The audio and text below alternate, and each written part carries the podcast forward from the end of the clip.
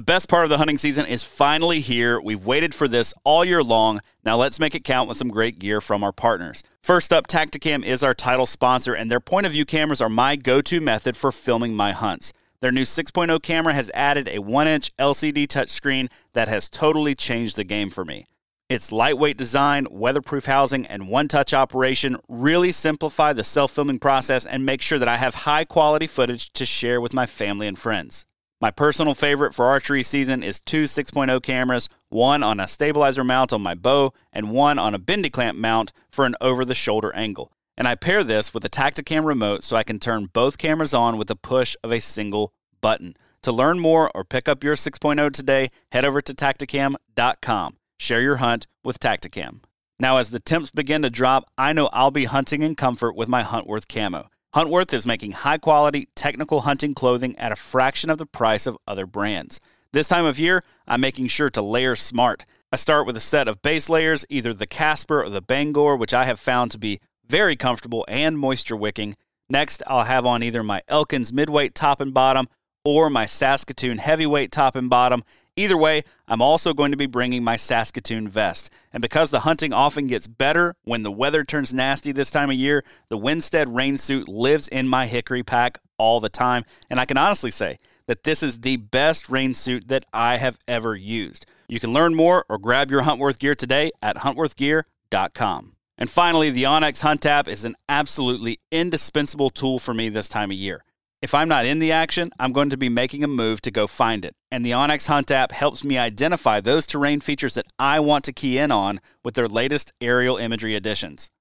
The app now has fully functional 3D on both iOS and Android, low resolution satellite images updated every two weeks with historic look back and leaf off imagery, all in addition to the base maps that you've always had in the app. Get more out of your maps this season and know where you stand with the onX Hunt app. Now let's get into this week's show.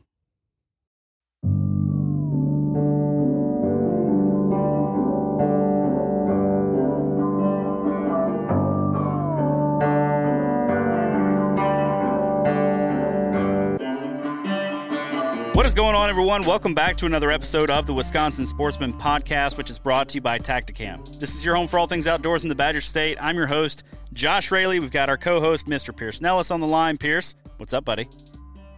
Not a whole lot, man. The rut is uh, quickly approaching. dude, pumped.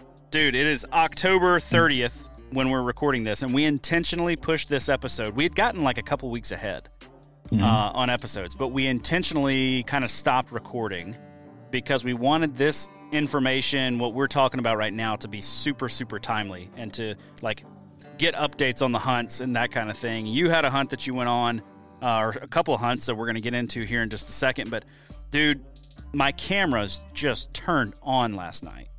Like mm-hmm. it has been crickets. You went in there and hung some cameras for me. And the first deer on camera was a good buck, really good buck. Probably a 2-year-old, but a stupid 2-year-old, like a 125, 130 plus inch 2-year-old, just yeah. dumb.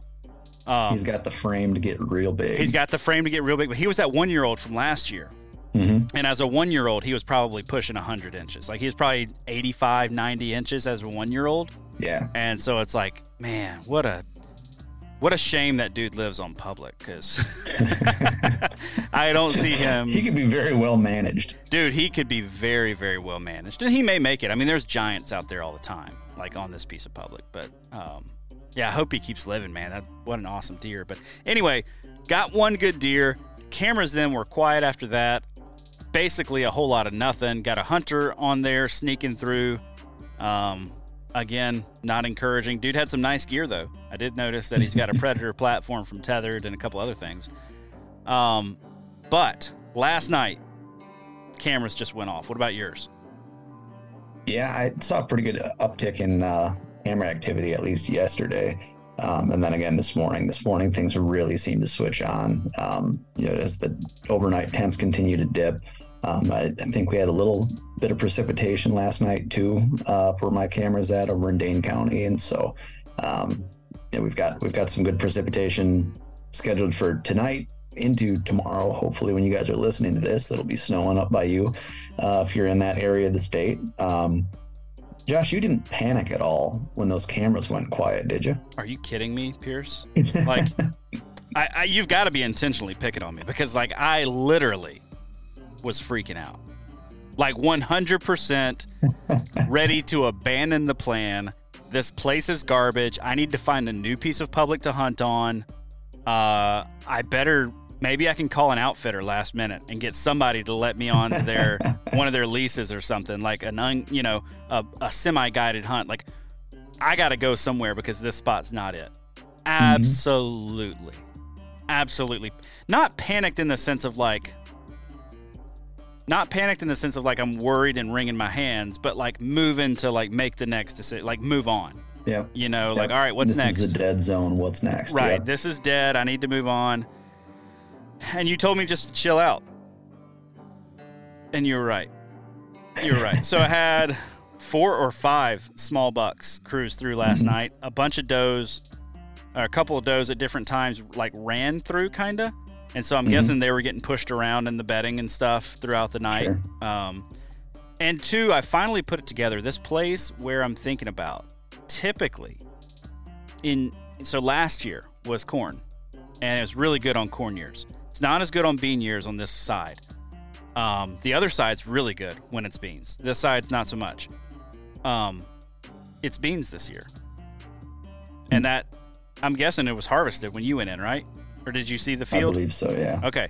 So I think it's done, dude. Like I, I think it's just those travel corridors just aren't hot right now mm-hmm. because they're primarily rut corridors. We don't have bucks cruising from one doe bedding area to one doe bedding area necessarily just yet. Right. Or, you know, they're just starting to or whatever. Mm-hmm. So it makes sense that these cameras wouldn't be popping off right now unless there's something to get the deer up and moving through there. It's kind of my thought process. Yeah.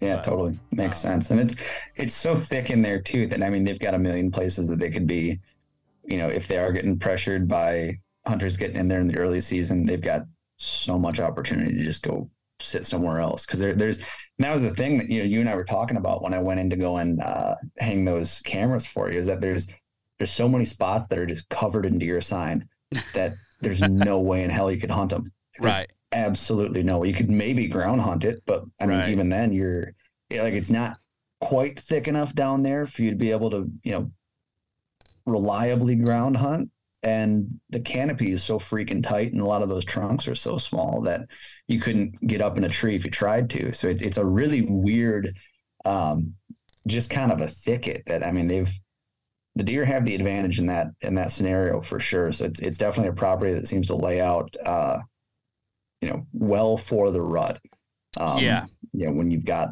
bucks just hopping between all of that yep yeah and that's where you know i, I think um, part of my plan that has shifted, and it's kind of been this all along, but I want to get back into the thick of some of that, away from the timber and mm-hmm. more into kind of the marshy territory, and maybe even just spend a morning or an evening glassing. Um, yeah. I might spend my first evening doing that actually, if the wind cooperates and, and will let me mm-hmm. do it. Getting back into just, I sent you, did I send you a pin the other day of the really secluded spot? It's like way, like it is it is literally the yeah. furthest corner of the public that you can get to. Yep. yep. And you know it it it's secluded, and mm-hmm. you were like, yeah, good luck seeing seeing through it all. But you're right. I mean, but if you know if you got a buck cruising through there, you'll catch glimpses of him.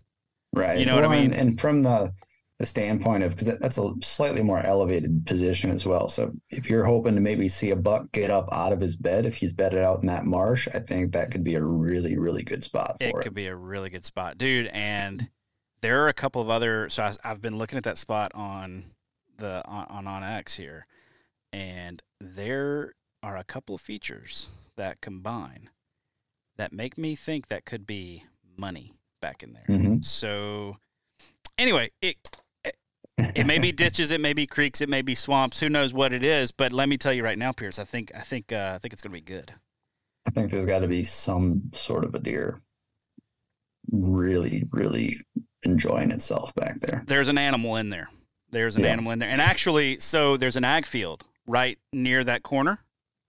Remember, yeah. I told you I filmed two good ones last year, almost getting a fight in an ag field, and then yeah. one of them finally worked off with the does. Mm-hmm. That ag field is the ag field I filmed those deer in. Okay. So there's a good one back in there last year. Yeah, Like- definitely. Like real good. Like like as big as the one I shot, if not bigger. So No kidding. Yeah. Anyway, Do you think he's? Do you think he's down in that marsh? Do you think he's just hang, hanging out there all day? oh yeah, dude, there's so if you go back in there, there's so much bedding. Mhm. Like it's just nasty thick. And I've hunted in there. Like I've hunted in there early season quite a bit, trying to catch them coming back out of the ag into the marsh, and um, it's it's like so thick during the early season, you don't stand a chance of getting in there with any kind of quiet. Right. it. Like you're you're making lots and lots and lots of noise to get in Right. there. You know. right. Um, How how do you go? Like, what's your mindset? What's your strategy when you're going into a, um, you know, sort of a marshy, kind of a wetland type area? What how are, how are you breaking that down? Because man, I've been busting my hump the last couple weeks on uh, this patch of public um, over along the Wisconsin. That's basically it's normally islands, but everything's because it's- we we're in such a drought this year. Everything is uh, pretty much all the water's gone out of it. So you can walk between islands super easily. And a lot of the cattails grew up um, real tall. And there's a lot of deer sign out there. Um, right. But man, I am just like scratching my head on how to just break it down to the point where I mean, the last two times, three times I've been out there, I think I've just been running around, kind of just skirting all the edge of the islands, just looking for okay, where are the main access points for these deer? Where is the most sign? And then I'm going to kind of connect the dots from there. Yeah.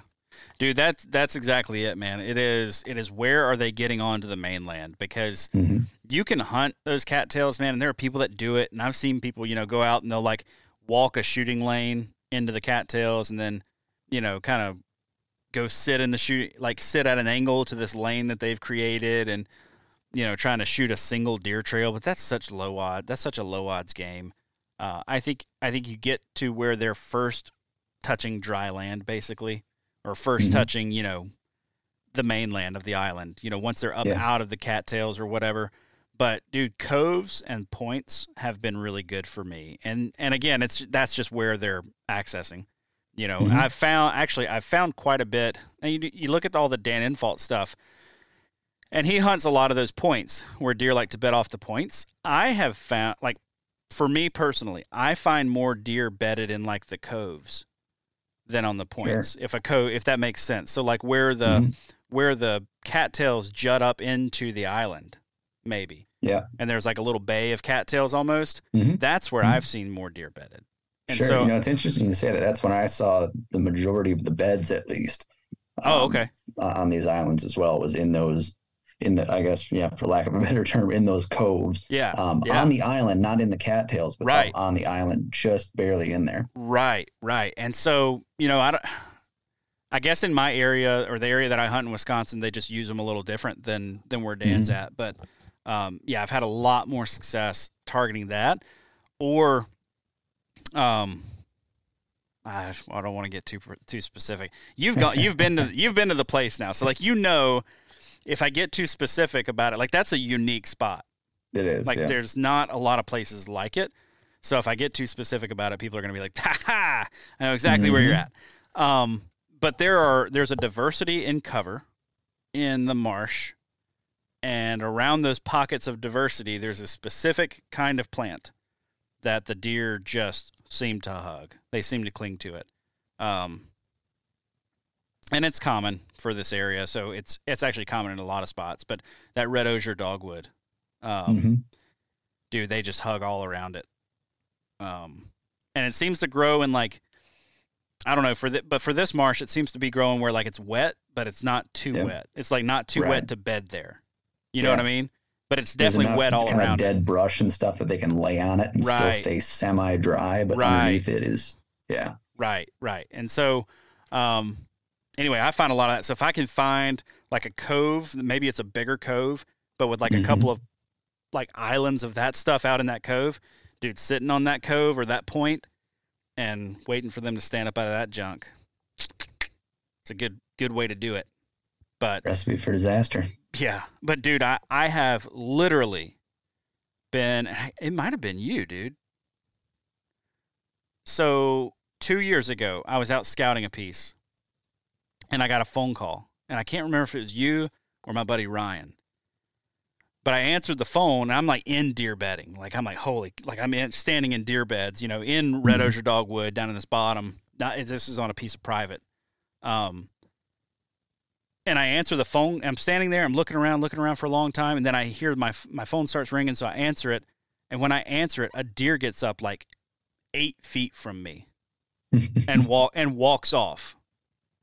Did not give a rip that I was there because it Mhm. felt so secure in that stuff.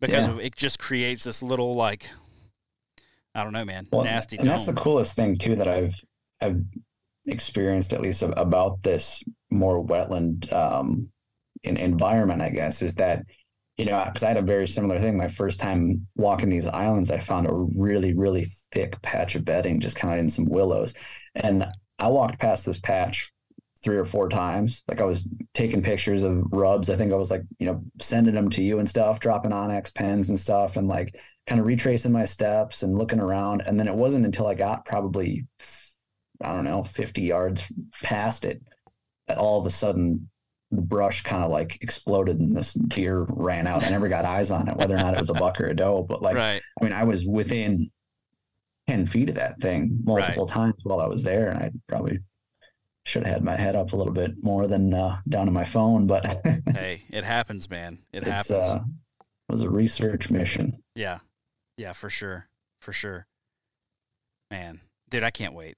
I'm so stoked I right know, now. man. Uh, so, all it's right. just such a different game co- too compared to like the hill country. Like it's a totally different mindset. Yeah. It's like, okay, I'm Dude. literally like I'm not chasing elevation. I'm not chasing like, okay, how's my wind blowing? Because like can I blow it off of a point? I can blow it off of a point of an island, but I'm not gonna blow it like, you know, over the top of a deer. You know what I mean? Like Right. at this point on, on these in these wetlands, it's just so flat, obviously. Yeah. But Yeah. But dude, it's so deery, man. Like and I Mhm. and I have people that are like, "Hey, man, if you're going up to Wisconsin, like why would you go there? Why wouldn't you go to Southwest Wisconsin? Like there's bigger deer, you know, you've got some topography that really pinches down how these deer are moving. Like if you look at some of the public out there, man, it's like, "Oh, okay, I tell you right now what these deer are doing." like right. they they can't do anything else. It's they're not going to climb that, you know. Mhm. Uh, not if they're trying to travel efficiently or any anyway. Um, but dude, these wetlands have just got me, man. Like that's just, I don't know. I just feel deery, and I feel like I'm down in there in it with them. You know, like Yeah. I, I literally feel in the game every time I get down in there. Totally. Yeah. So- And it, it almost, I don't want to say it's more of a puzzle, but like it, it almost feels like it's a little bit more of a puzzle trying to figure out, okay, like there's all these spots that it, they could be. Right. How exactly are they moving through all of this? Right, right. And I think that there's there is a sense in which there are some wetland pieces that just they're not feature rich enough. Mhm. And so they're just an absolute enigma. Like like who knows Yeah. which bedding pocket of red osier dogwood or whatever they're bedding around. But when it comes to this spot and others like it that I like to hunt, um, there are enough other features that tip the hand, tip the deer's hand a little bit, or Mhm. at least make their movement a little more predictable than it would be otherwise, if that makes Yeah. sense. Yeah, so- definitely. Uh, dude, let's jump into it, man. We are. I leave tomorrow, Yeah. I leave just tomorrow about to night. say, are you packed yet? dude. No, but holy cow! Back behind me, I've got a cleaner than it was earlier this morning basement. Uh, so that's a that's a bonus. I've got a deer cart. I can see my sticks and platform and backpack and saddle and all my junk's right there. As soon as we get off the phone here, I'm going to, um, or as soon as we get off this call, I'm going to pack up the soundboard, all my podcasting gear.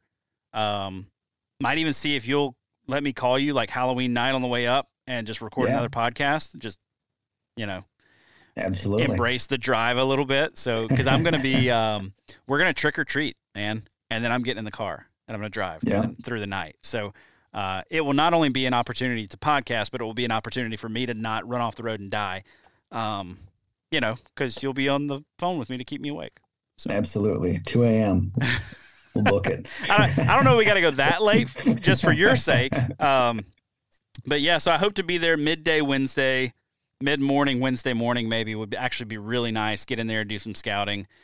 And man, I'm really fighting this thing right now, and I want your guidance on it. It is tempting at this point to say, I know two or three good rut spots. Mm-hmm. I could jump in there and throw a couple sits at it just to see what's going on. Like that feels easy to me. Jump in there. All right, got a good win for this one. I'm just going to get in there and see, right? Mm-hmm. Um, I did that a little bit last year. It almost cost me um, a little bit. There's also a part of me though that's like, no, when you get there, just just blast it, just blast the whole place, cover the whole thing, as much as you you know, as much as reasonable. I mean, you've been right. out there; it'd take you days to cover the whole thing. Yeah, but yeah. like you know, cover it as much as as is reasonable. Find the area you want to be and hone in.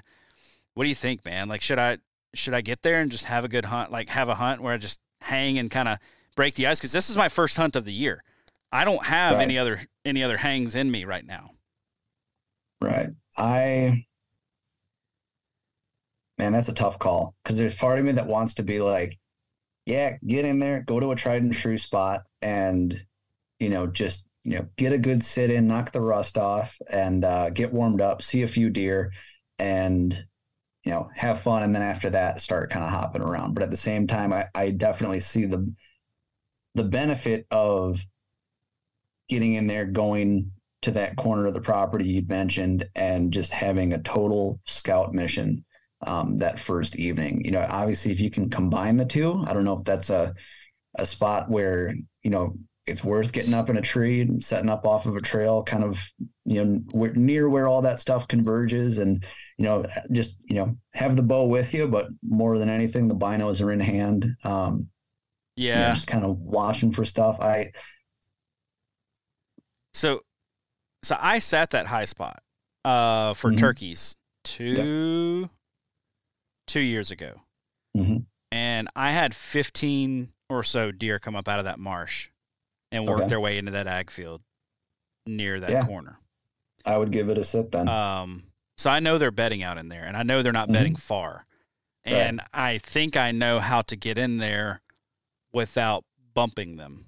Mm-hmm. Um, and I don't think anybody else is going to put in the work to get back in there. To be honest with you, because it's a right, it's a beast to get back yeah. in there. Like it's the kind of territory where like you're walking and you're fine, and the next thing you know, the mud is up to your knees, and oh, then God. and then you're fine again, and you're like, what was the difference? Yeah. I don't know. Nobody knows. It's just that's where that's where the deep mud is. Like you'll just never know. Right. Um, so I'm, I mean, I'm bringing hip waders to get back in there. Yeah. Yeah. Um, I, I mean, if there's deer back there, man, and, and there's good bedding nearby, I think yeah. it's definitely worth. Um, yeah, because worst comes to worst. I mean, I I know that that's quite a ways from where your cameras are at. So worst comes to worst, you find out that okay, you know, maybe there's you know, I, I, saw a bunch of does and I figured out, okay, this is how they're accessing that ag field in the evening. Um, you know, best case scenario, maybe you see that target buck that we're after um, off in the distance. Maybe you catch another buck that you don't even know is there, um, cruising through and just you know checking out that doe bedding and all that. Yeah, I, maybe I just blast I one on the first afternoon, man. Just get it done. I was thinking about that when I was hunting on Saturday. I'm like, what if Josh comes up, drives 15 hours, and then hangs in a tree and shoots one the first night, and then just packs up and turns around and goes. Dude, no, it would be. First of all, it'd be like, hey Pierce, can I come hang with you for a bit? Mm-hmm. And then it would be, all right, Pierce, you got yours, or you're done hunting. Now I'm headed for Illinois. Yep. Or, or Southeast Minnesota. Yeah. That's up there on the list too. Mm-hmm. Um, I hear it gets a lot of pressure though, but so I don't know. Yeah, yeah, yeah. I, I don't know, man. I, I think um, night one, I still think go in and scout. Go in and scout. Get the observation sit, see some deer, whether they're near or far, get eyes on them, and then right plan in the morning because you know those spots are there. You know those spots are good during the rut. Um, My other spots yeah. yeah. yeah. And and I know that they turn on a little later. Yeah. Like that's yeah, the thing. Exactly. I know they turn on November 5th, 6th, 7th, 8th, 9th, 10th. Yeah. Not necessarily November one or two. Right. Um, I mean, I've I Right. killed a deer in one of them on November second, but um, the better activity comes a few days later. Sure, sure. Yeah, I think, man, if you because you've said that before that this this whole property seems to switch on about a week later than what I normally see, which is usually, I mean, really today we're recording on the 30th through you know the fifth or so, and obviously it stays good through there. Those bucks run around, but usually we start seeing the best pre-rut into rut activity this coming week. Um, you know, and then after that, you know, whether it be lockdown or whatever you want to call it, uh, there is just less consistent um, all throughout. Everything's just kind of it. It almost like the lid gets taken off so far that it's like really hard to get any sort of pattern ability back. Right. Um, Right. And then it's just kind of a crapshoot from there, which you know is for some guys a lot of fun. For us on a little five acre parcel, kind of sucks. So Right. Yeah. it's really just a roll of the dice. But I, I think if Yeah. you're if you know that those spots switch on later in you know in in the week or into next week, I think use these first couple of days, um, that first evening at least, to scout some new stuff, get eyes on a couple of deer, maybe check out something you you know you've had in the back of your mind, you kind of wondered about, but uh, you know, because I mean, one, you're you're probably going to see deer, and two, I mean, you'd hope not, but like you know, you might end up seeing hunters as well. So if you're staying out there and then all of a sudden, you know, dusk hits and then you start seeing the headlamps pop on and you see guys walk, you're like, okay, this is somebody was in here, somebody was in here, somebody was down there. Dude, that's a really Um, good point. That's a really I think good that point. might just help you strategize a little bit. Yeah, I hadn't even thought of that, but this there are two spots way back in there I'm thinking about, and both of them would give me the opportunity to be like, oh, there they all are. You know, like I would Mhm. I would literally see every hunt because you can see all the hunter access. I mean, it's Right. uh, right. unless you go the direction in that I'm going in, and which Mhm. you know that's just straight through the junk. But I can see all the main roads and main trails from that. Yep. You know, they're 800 yards away across the marsh, but Yeah. uh, I But can, you can see, see 'em. them. Yeah, yeah, that's good. All right, that's what I'm gonna do then, man. Uh, Those spots are going to be there no matter what. they will. They will. Just wait it, wait it out to get Yep. there. No, that's a good point. That's a good point. So, all right. So I said that that's going to be my very first sit of the year. You, however, my good friend, Mhm. have a couple sits in. And I do. Yeah. You partially got pumped and you partially got your teeth kicked in. Mhm. So I'm interested to hear it all. yeah, I. So I mean, I, I've probably I haven't counted them, but I think I'm probably at you know maybe five sits on the year, six sits on the year, um, like actual sits, like going in, getting in a tree and sitting. Um, like I said, I've been doing some scouting the last couple of weeks on some public that I, uh, you know, I'm trying to explore and just kind of have in the back pocket if the wind isn't looking good for. Um, the private, you know, my folks' property that I've got, uh, you know, plans to hunt.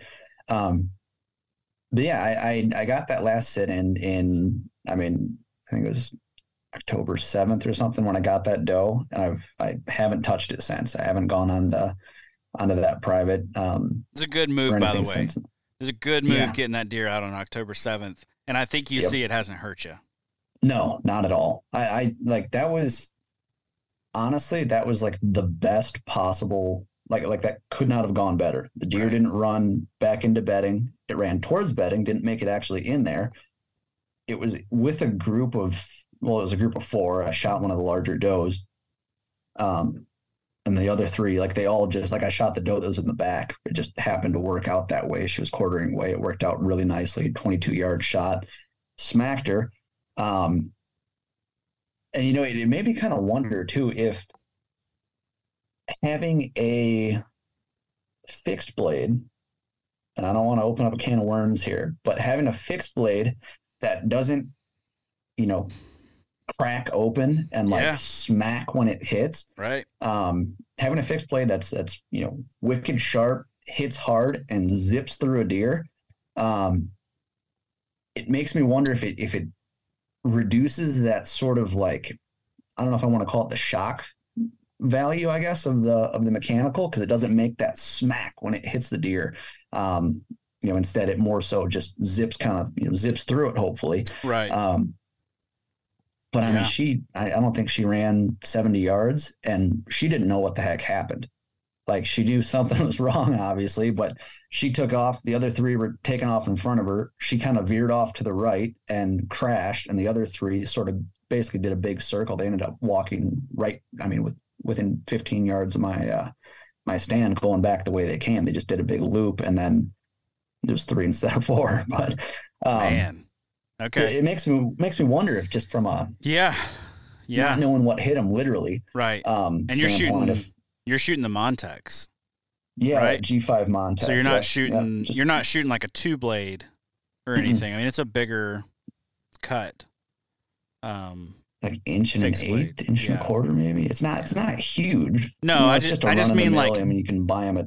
I just mean when I anywhere. When I hear about the when I hear about people saying like it's less of an impact on the deer, like their reaction, I hear people saying that about the two blade, you know, like the the super sharp two blades. You know, it's just a Mhm. little sliver that it cuts though, really. But Yeah. as I think about what you're saying, it, it makes sense. It'd be the same for for some Montecs, but um, Yeah. yeah, that makes a lot of sense. But here's uh, here's what I'm shooting. This yeah, bad looking freak show of a thing. And I've got a pack of Montecs that are going with me that Mhm. I'm going to hand deliver to you because you All can right, have deal. them.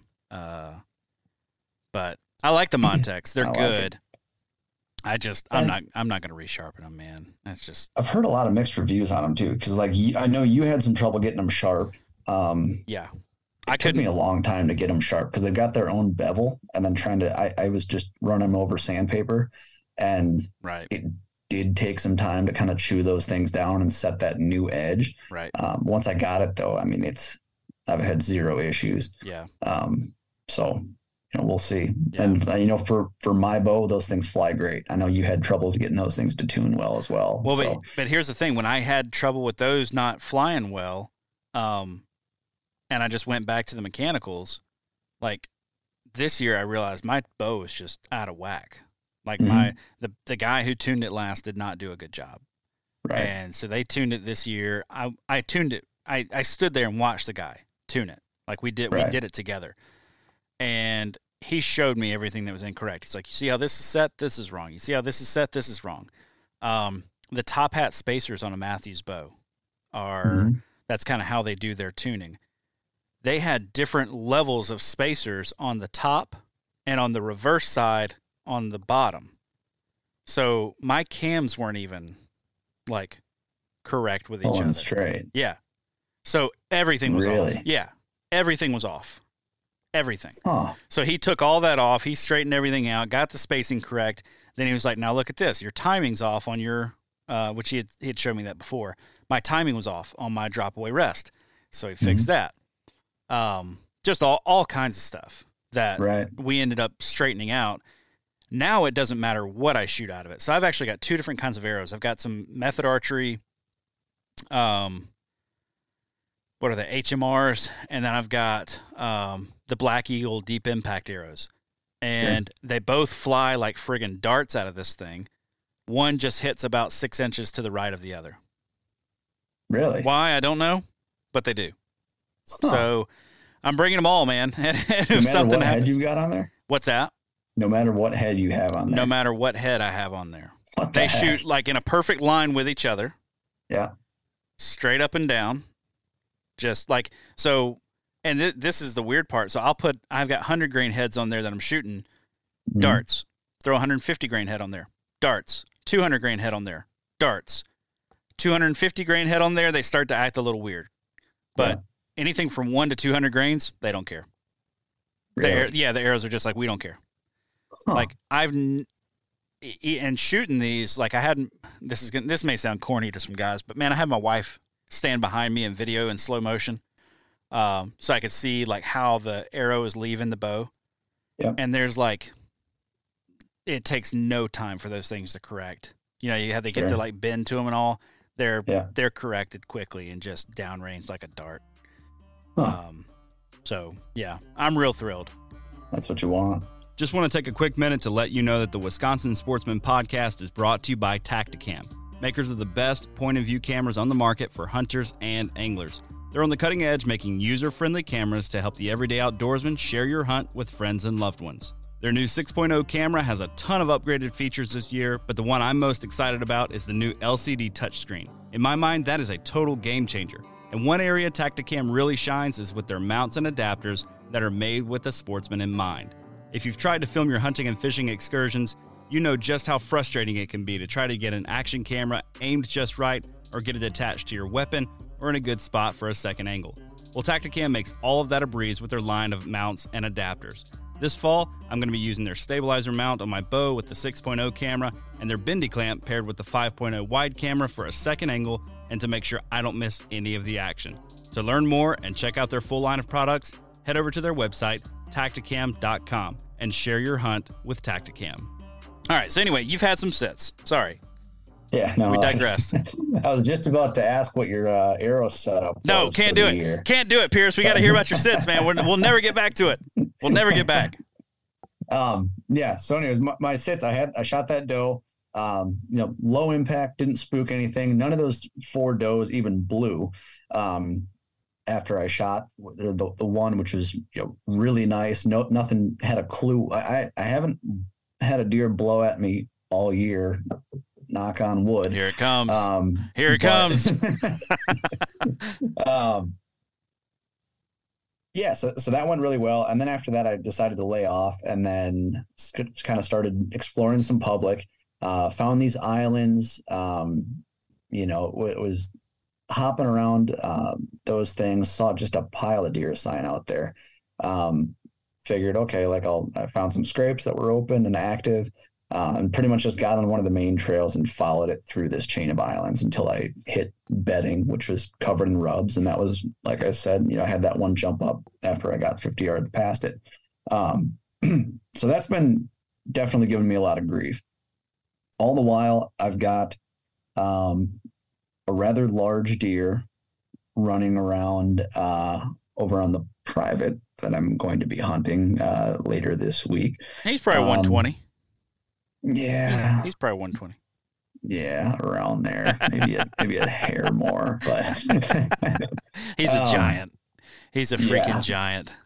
Dude, he's a stud. Yeah. And he happened to show up yesterday morning around 10 a.m., which was very nice. So uh with the with the, same wind. Was, what's that? With the same wind?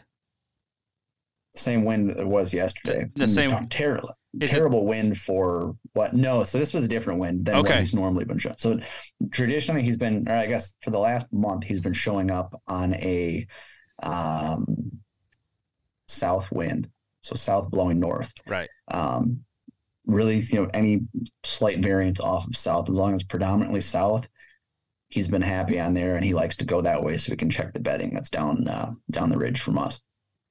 Now, yesterday we had a let me see here.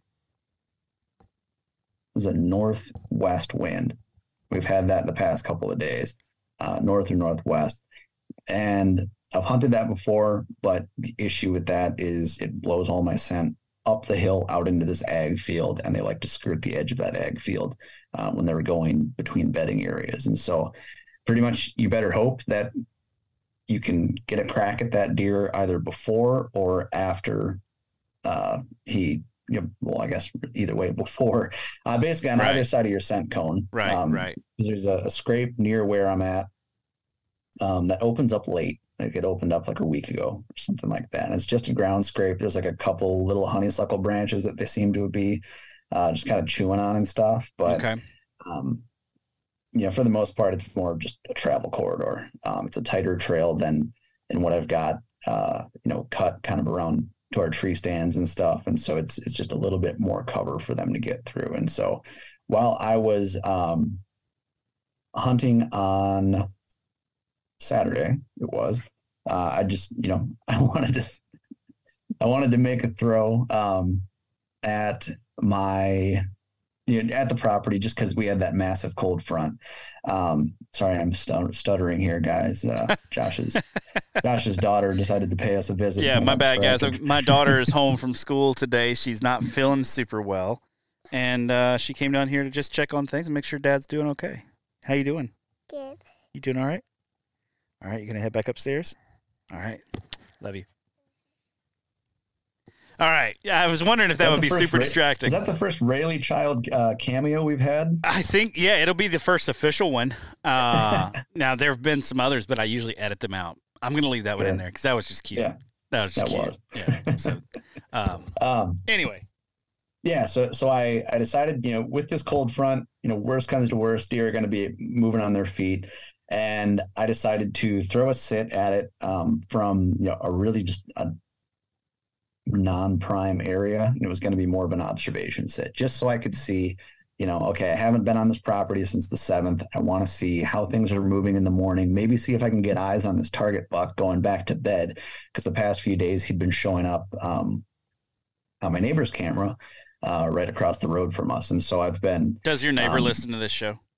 No no at least not to my knowledge but i feel like we, Um, i feel like we should whisper about this Yeah, no, that's all right. But um, so I I got set up there, um, kind of on a basically there's it's the way our property sets up. There's a creek bottom down in the in the I guess north side of our property, the very bottom of it, and then it kind of has a flat meadow just off the creek bottom, and then it goes up the hill through a little strip of timber, and then up this little meadow, and then that meadow goes up into the timber and then the timber goes all the way up the ridge to the ridge top and then up above the ridge or up above the timber i should say is the ag field. And so it's it's really good.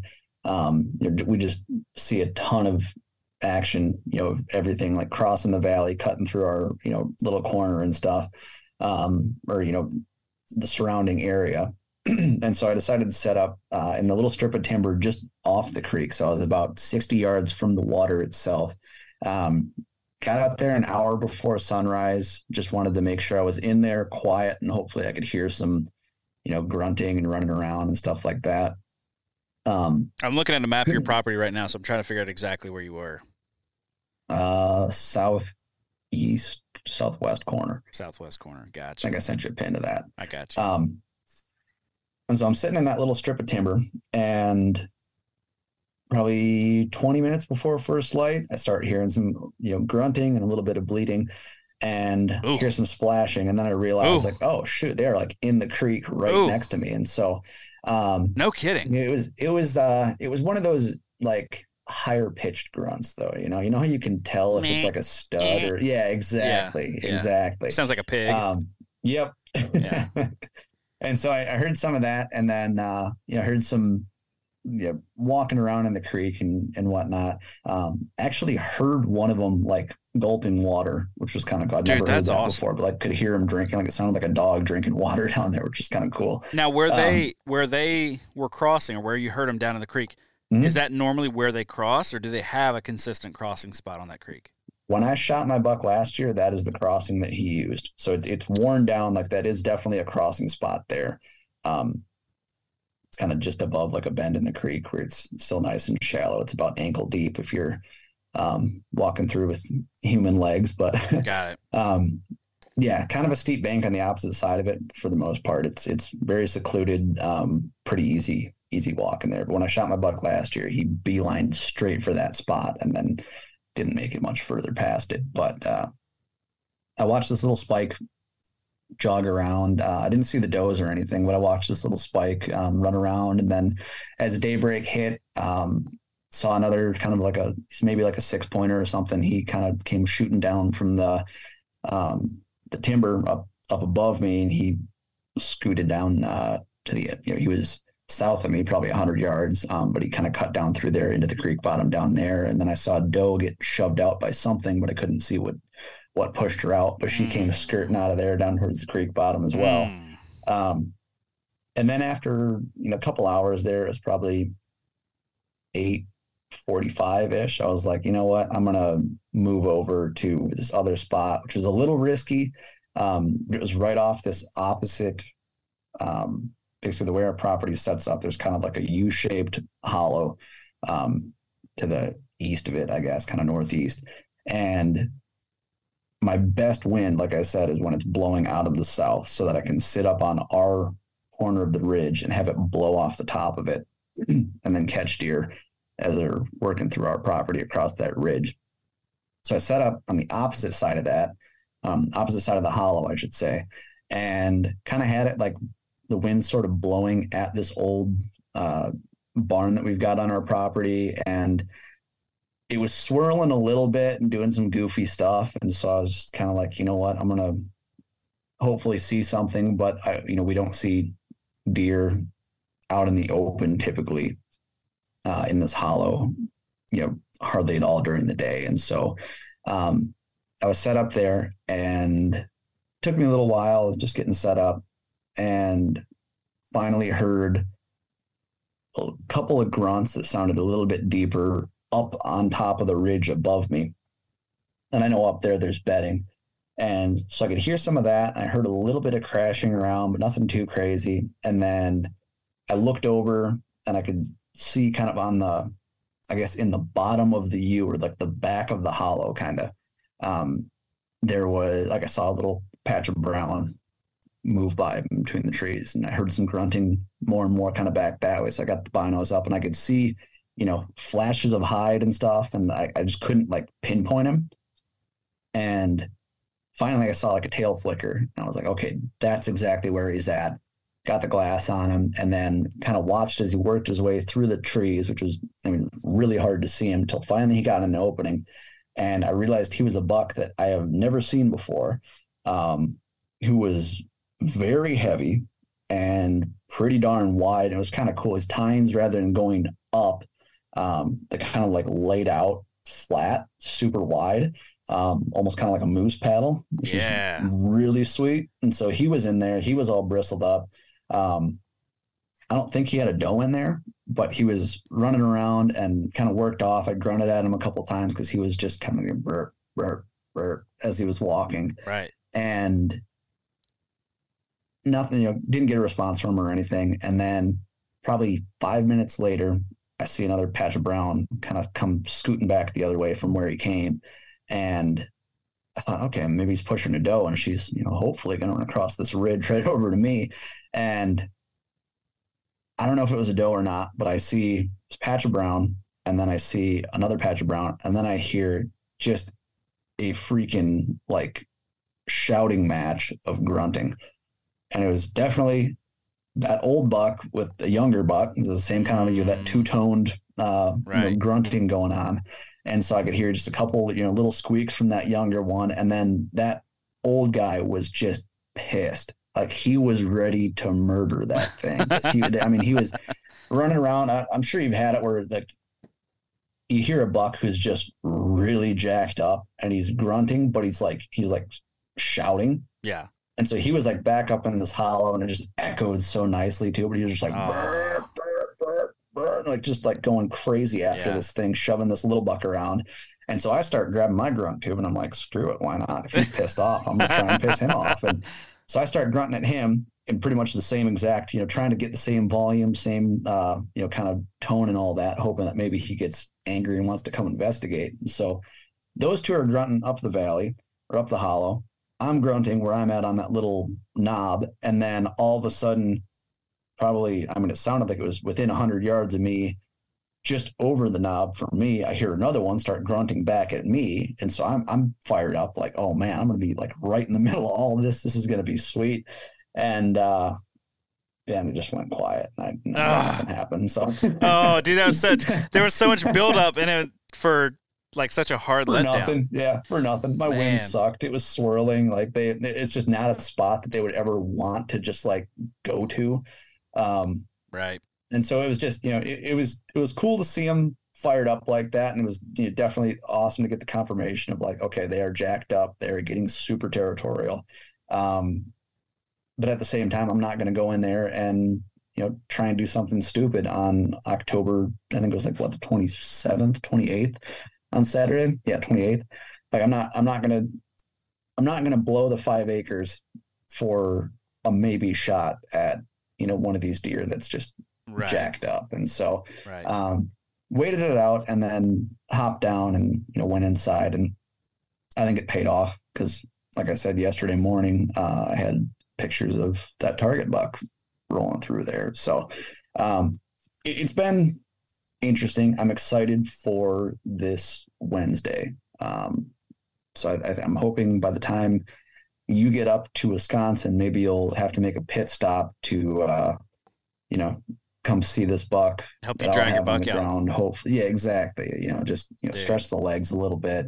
Um, but we'll see. I, am gonna I'm gonna try and block out Wednesday and hopefully Thursday uh, if I can, maybe Friday if need be. But the I know the temps are gonna be on the rise, but but that, um, that's almost what where, you need though. Like for the mm-hmm. way the wind works for your spot, you yeah. need you need a day that the temps are rising because that's yeah. the day that you're going to get the southeast wind that you're looking for. Yep. You know, and I mean, true. we've talked about how you can make a north wind play on this on this ground, and mm-hmm. I think I think you can probably do it pretty effectively because I think if you're set up between, kind of if you think about it, like you're almost in a straight line from like where you know the bedding is and where yep. that creek crossing is, like yep. that's not a bad spot to be.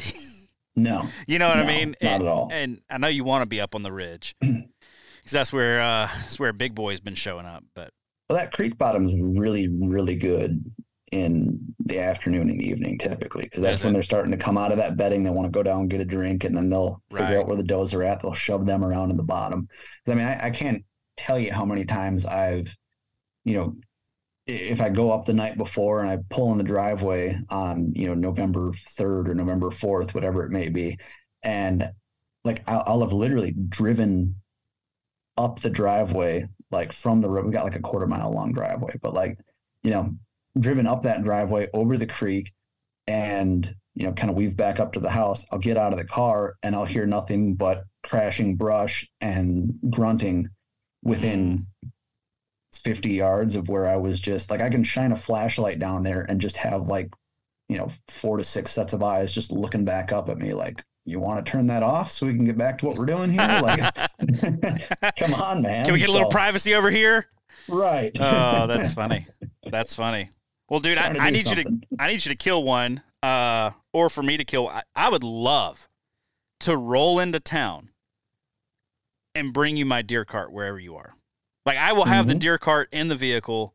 I would love to just roll up and uh, I know if it's at your property, you don't necessarily need a deer cart, but this thing's never had a dead deer on it, so it'd be. A, we got to christen it. We'd do it just for fun. Uh, why are y'all carting yeah. that thing like you're the car's right there. Runaway. Yeah, yeah. Steep as that hill That's, is. Oh, dude, just hitch a ride on. I was it. gonna say we just ride it down. That'd be that'd be an adventure. So, uh, well, dude, let's talk a little bit about you know, man, we've we've we've been going for fifty minutes. Um, let's talk strategy, mindset, any new gear. Mm-hmm. What's going on with you this time of year? I I'm confident one of us is going to kill pretty soon. Um, yeah. I think it's probably going to be you. Um, I'm probably going to mess up on a on an opportunity pretty soon. Um, so like, what's your? I guess we kind of know what your strategy is going to be, but do you have any like what what where's your where's your head at? I mean, we we talked the other day about um the the positive way that the blissful ignorance has impacted us this year, mm-hmm. me especially. Um, when it comes to not having cameras out and then all of a sudden we yeah. put cameras out and I'm down in the dumps and I'm like, you know, it, I mean, the world was my oyster until I put these stupid cell cameras out there. Mm-hmm. So yeah, that's messed I'm, with me a little. I'm kind of getting like I've had moments this year where I'm like, I really wish I didn't have that cell camera out there. Right. Because it's just like, eh, you know, I, I don't. I mean, like you said, you have a couple of dry days and all of a sudden you're just like what the hell's going on? Like yeah. there's no deer like all the deer just got up and left this property. So i think keeping the mindset and like keeping it in in the back of your mind that like this camera is very much only a part of the picture. Right. like you said too like the public that you're on is massive and you only have two cameras out there. Right right and they're not I don't even they're not hard to access either like it's not they're not back in like what right. i would consider like the best cover right. for late october or mm-hmm. whatever mm-hmm. yeah 100% and so i'm you know i'm kind of of the same mindset where this year i've only got the one camera up there and it's on a secondary trail it's not even on the main trail um, i had a regular sd card camera um, on the main trail up on that ridge, and I don't know if it, I, I don't know if it's the SD card that I'm using or what the hell happened, but the camera I pulled the card on Saturday when I was up there, nothing. Like Hmm. did not record anything. And so I was like in the moment for about 5 minutes I was like really pissed. And then afterwards I was like, you know, I don't need it because I've got I've got my neighbor sending me photos from his cell camera. So I'm like, okay, he's around. I know where he's at at least. Right. Um, but at the same time, like when I when I went up there to pull that card, right by that camera were some big old tracks, and so I'm like, okay, I know based on historical data, like especially when it's dark, like whether it be in the in the early morning or you know, they they like to cruise through kind of between like 10 p.m. and midnight typically. Right. Um, so like I, you know, I I know that they're using that, and so I, you know, based off of last year's photos, I think I was telling you, um, you know, I had photos on that SD camera that were of this, you know, this target buck from last year when he was, you know, still a freaking tank last year. Right. Right. Yeah. Um, and I was like, dude, he's still only coming through on south wind. Like that's that's clutch. It's huge to know. Um, but you know, I realized that I think between like October 24th and November 6th or something like that, like he was on there multiple times. I didn't have any of him in daylight. However, this year on that cell cam, I've got a bunch of him in daylight. I mean, Right. you know, a bunch loosely, but I'm, yeah, I'm just, I'm, I'm trying not to let trail cam intel influence anything for me. Right. Um, I'm trying to trust that, hey, deer will move through this. Yeah. I have not pressured this property too much. I've only hunted it on a good wind. Um, yeah, at least this prime spot, I've only hunted it on the on a good wind. Um, I don't know. I'm I'm feeling good. I'm chomping at the bit to get out there, but I'm. it- It's almost making me feel fresher when I do go in there because I'm not so burnt out from like trying to like get by with ah this wind kind of sucks, but like I really want to get in there. Like what the heck? Like maybe we'll we'll make it happen. Like it's you know October 26th, and you know I should I should get up there. You know I had a, I had pictures of him yesterday. Like I should go up there and Right. you know throw a sit at it and all that. Like I'm I'm just not. I'm not trying to force it this year. Yeah. I think now. Talk to me at the end of the week when I don't see anything. All of this is subject I'll to change. Probably, I'll probably hit the panic button then. I'm like, Right. shit, man. Like I gotta, I gotta, you know, uh, you know, focus only on public now, or I need to just like rest the property until like right before dawn. I don't know what's gonna happen, but yeah. um, Yeah. I- I'm just really trying to focus on the wind and let that sort of dictate my hunts, um, as much as possible. I think Yeah. I'm feeling good with my you know shooting and gear setup and everything the only new gear i've got this year is uh, i tweaked my back last week and so i ordered a little back band for my saddle from uh, latitude that i'm pretty pumped to use because there were days last year throwing full day sits and that thing that i was like man one of those would be nice Yeah. Yeah. um so i'm pretty pumped to use that um hopefully my tags filled before i really have to put the thing to use but we'll see Right. um, but other than that, you know, I'm I'm shooting well. Target panics under control. The whole shooting process as a whole feels really good.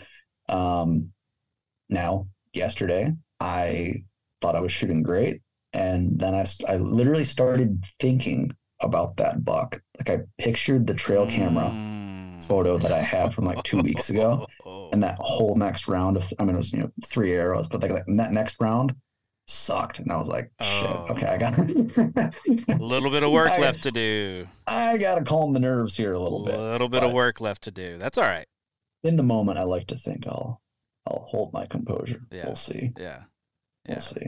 I realize this year, man, I'm being a real softy with the cold weather. Like I'm Yeah. just, uh, dude, I don't know what the deal. I used to like go out there and just like grit it out, but like this year, I've been very much like I'd rather be really warm and like then like my body feels like loose and everything. So when I grab my bow, I'm not like, you know, tense from shivering and then I'm grabbing a 30 degree piece of metal and then trying to draw that thing back and doing a somewhat smooth fashion. So I'm uh throwing a little more stock in into what I'm wearing this year and just, you know, throwing on the extra layer. Yeah. Um yeah. So that I'm, I'm comfy while I'm out there. I don't blame you on that, man. I don't blame you on that at all. I remember uh, a time last spring when I had just gotten back from Wisconsin. I was talking to you on the phone. I'm out on my back deck, and I was like, you know what? This wool uh, underlayer that I have is garbage at this mm-hmm. point. I need to throw it away.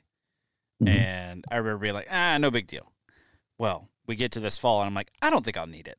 I won't need a wool underlayer, right? And then I look at the temperatures that you guys are getting, and I wussed out, man. And so I ended up buying a new wool underlayer. Um, because full disclosure, I've got Huntworth base layers that mm-hmm. are really really good, but they I've got their uh, their lighter weight base layers, yep.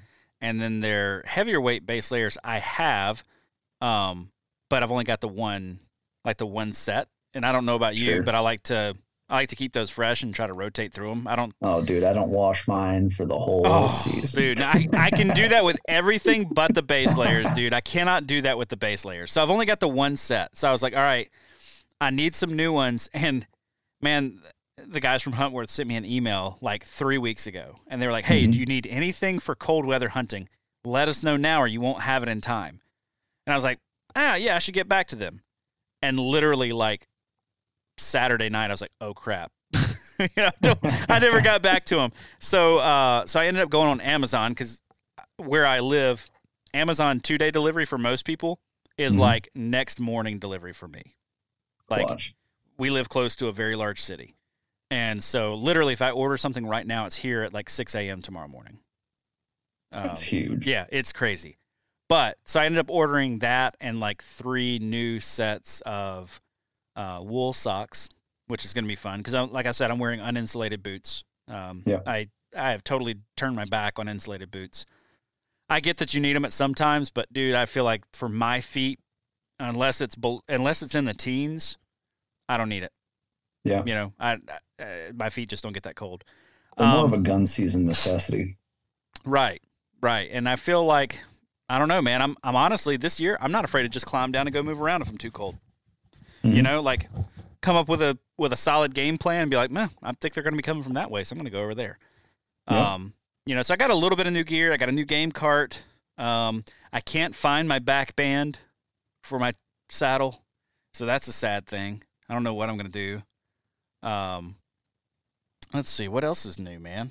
Got the Grim Reaper broadheads rocking this year. Oh, I got these sick rattling antlers that I just made. Yeah, dude. I I don't know what it is, but I have been a non-calling dude like mm-hmm. for the last couple years. That guy rattled in a buck like right up the hill from me last year.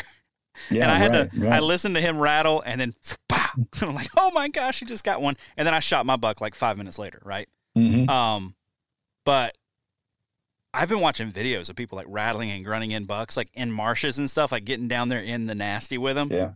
Dude, I'm just fired up to try to go rattle something in. So uh, these bad boys are going to go with me this year. Oh yeah. Um, yeah, it's it, it's interesting. You know, we were we were talking about that. How you know, do you think it's because it's in such thick, brushy, gnarly terrain um, that you're hunting in that wetland? Like, are they more receptive to calling or you know antler rattling or anything like that um, yeah. because they don't have the visual confirmation kind of like right. know, turkeys in uh, you know out west versus around here or you know midwest they'll gobble like crazy and yeah they'll strut on their way in but out west they're a lot quieter but they'll put on a full show um, right you know from whatever hilltop they're on exactly. So it makes one of the deer doing the same thing exactly well and i think it's a lot more realistic too like mm-hmm it's normal to hear antlers rattling from behind those bushes over there. It's not mm-hmm. normal to hear antlers rattling from 30 feet up in that oak tree. Right. You know, that the guy's that the right. guy is sitting in. So I think a lot of it just goes into realism. You know, you're rattling it down kind of in where they're at as opposed right. to something that's not very um, very realistic. But um, how high are you setting up typically? Not high, man. I mm-hmm. am I am first cover on the tree. Okay. First cover. Um well, best, best. first best cover. How's that?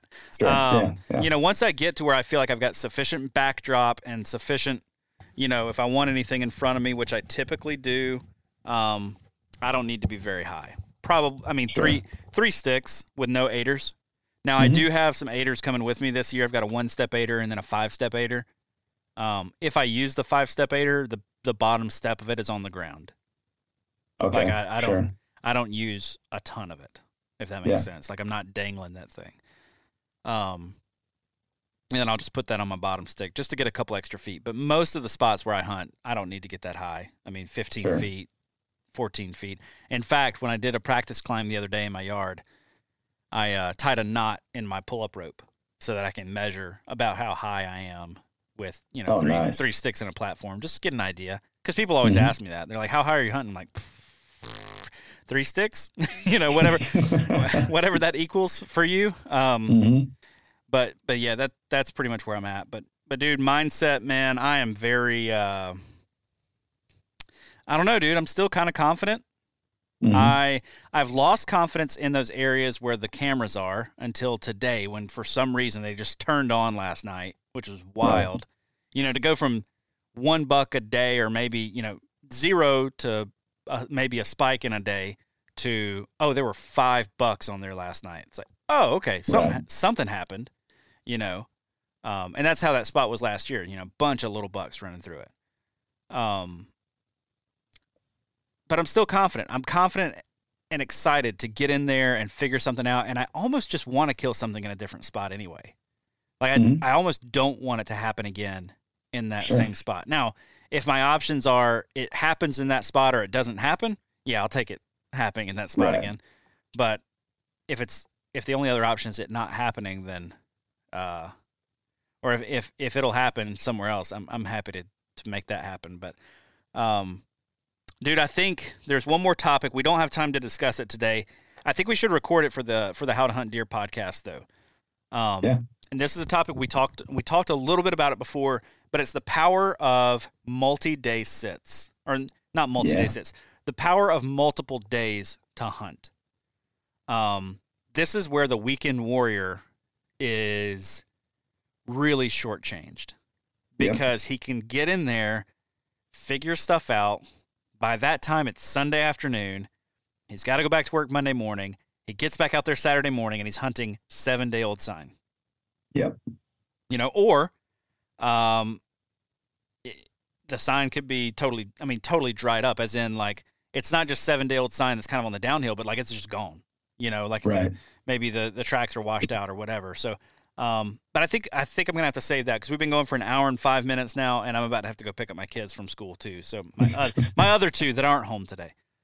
Um, so yeah, but man, anything we need to leave people with. Um, my thing is this, dude. Get in the woods. Like when you're listening to this, go get in the woods. Mhm. Um, if you see me in a parking lot, come say hi. Like, don't just walk past me and go into the trees because I don't. I don't want to hunt where you're hunting. If you're out there hunting with other people and you run into other people, just go say hello. Tell them where you're planning on going. Especially if you were there first, like feel free to just say, "Hey, I'm planning on going over here." Just to let you know. Uh, or if they were there first, let them have their pick. Like, just Yeah. be cool. Uh, don't be a jerk. Hunt a lot. Sit all day, and sit in the rain. That's all I got. That's all I got. I like it. Yeah, I'm uh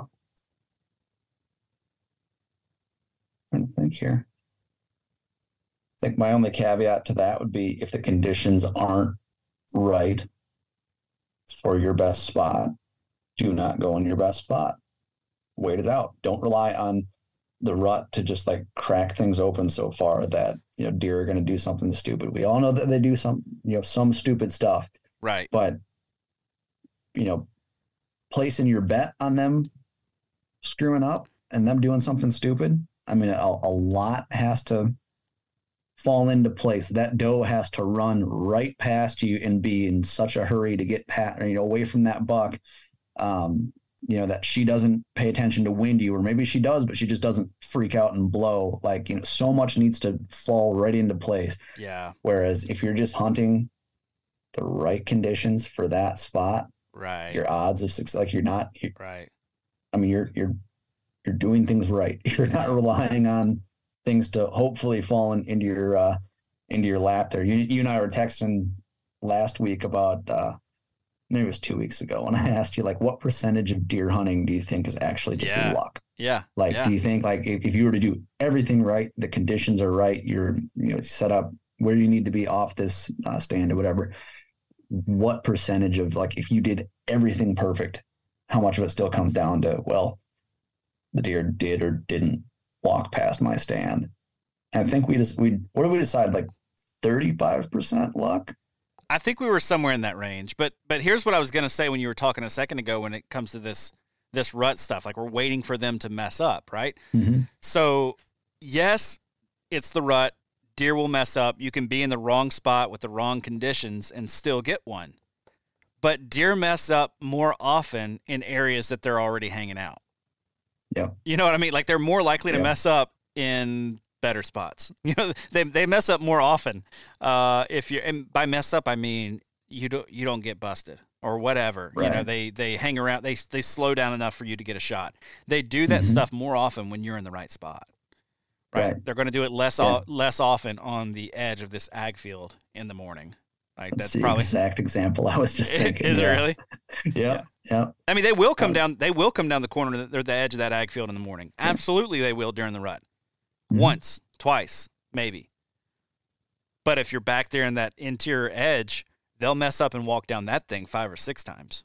Yep. You know, maybe even twice in a day, twice in a morning. Right. And so, And I think your odds of getting busted in those spots too are so much less because I mean we've all seen it when those deer working that field edge. Like, you know, yes, deer relate to edge, you know, edges and stuff like that. But like when it's on the edge of an ag field or the edge of a meadow where they are like out in the open, like deer don't like being out in the open. right, When they are cruising there, they are on high alert cagey. looking for something to you know something off something that you know they're like okay i don't like being out in the open here but i'm trying to get to that interior you know little bit there with um you know where there's cover and i can kind of relax and then focus on what i'm focused on this time of year you know what i mean Right, right. Yeah, absolutely. Absolutely. so Cool, man. Well, I hey, know. Go I, kill uh, something folks Yeah, go kill something. Go get in the woods. Don't sit field edges. Uh, no, I, it's it's cool. Actually, do especially if you're hunting public in Wisconsin. Like, go hunt field edges, and uh, you'll be all right. Yeah.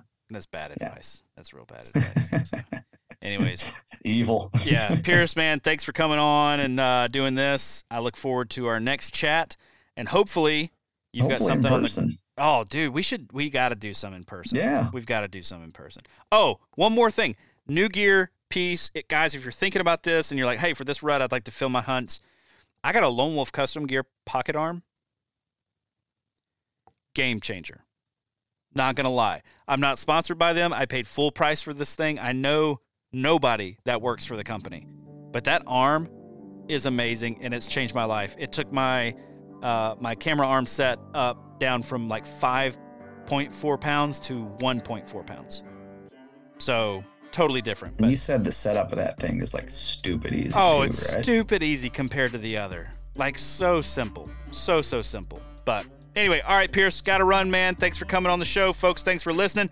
We'll uh, catch you next week. That's all for this week's episode. As always, thank you so much for tuning in. If you dig this show, be sure to subscribe to this podcast wherever it is that you get your podcasts. While you're at it, if you could leave me a five star review, I would very much appreciate that. You can also follow along with my outdoor adventures on Instagram at the Wisconsin Sportsman or at How to Hunt Deer. That's also the best way to get a hold of me. Suggest topics, guests, or questions that you'd like me to explore on the show. Big thanks to our partners, Tactacam, Huntworth, and OnX. Please go support the brands that support this show. And if you're looking for more great outdoor content, check out the sportsmansempire.com where you'll find my other podcast, the How to Hunt Deer podcast, as well as a ton of other awesome outdoor podcasts. And until next time, make sure you make the time to get outside and enjoy the incredible natural resources that are ours as Wisconsin sportsmen.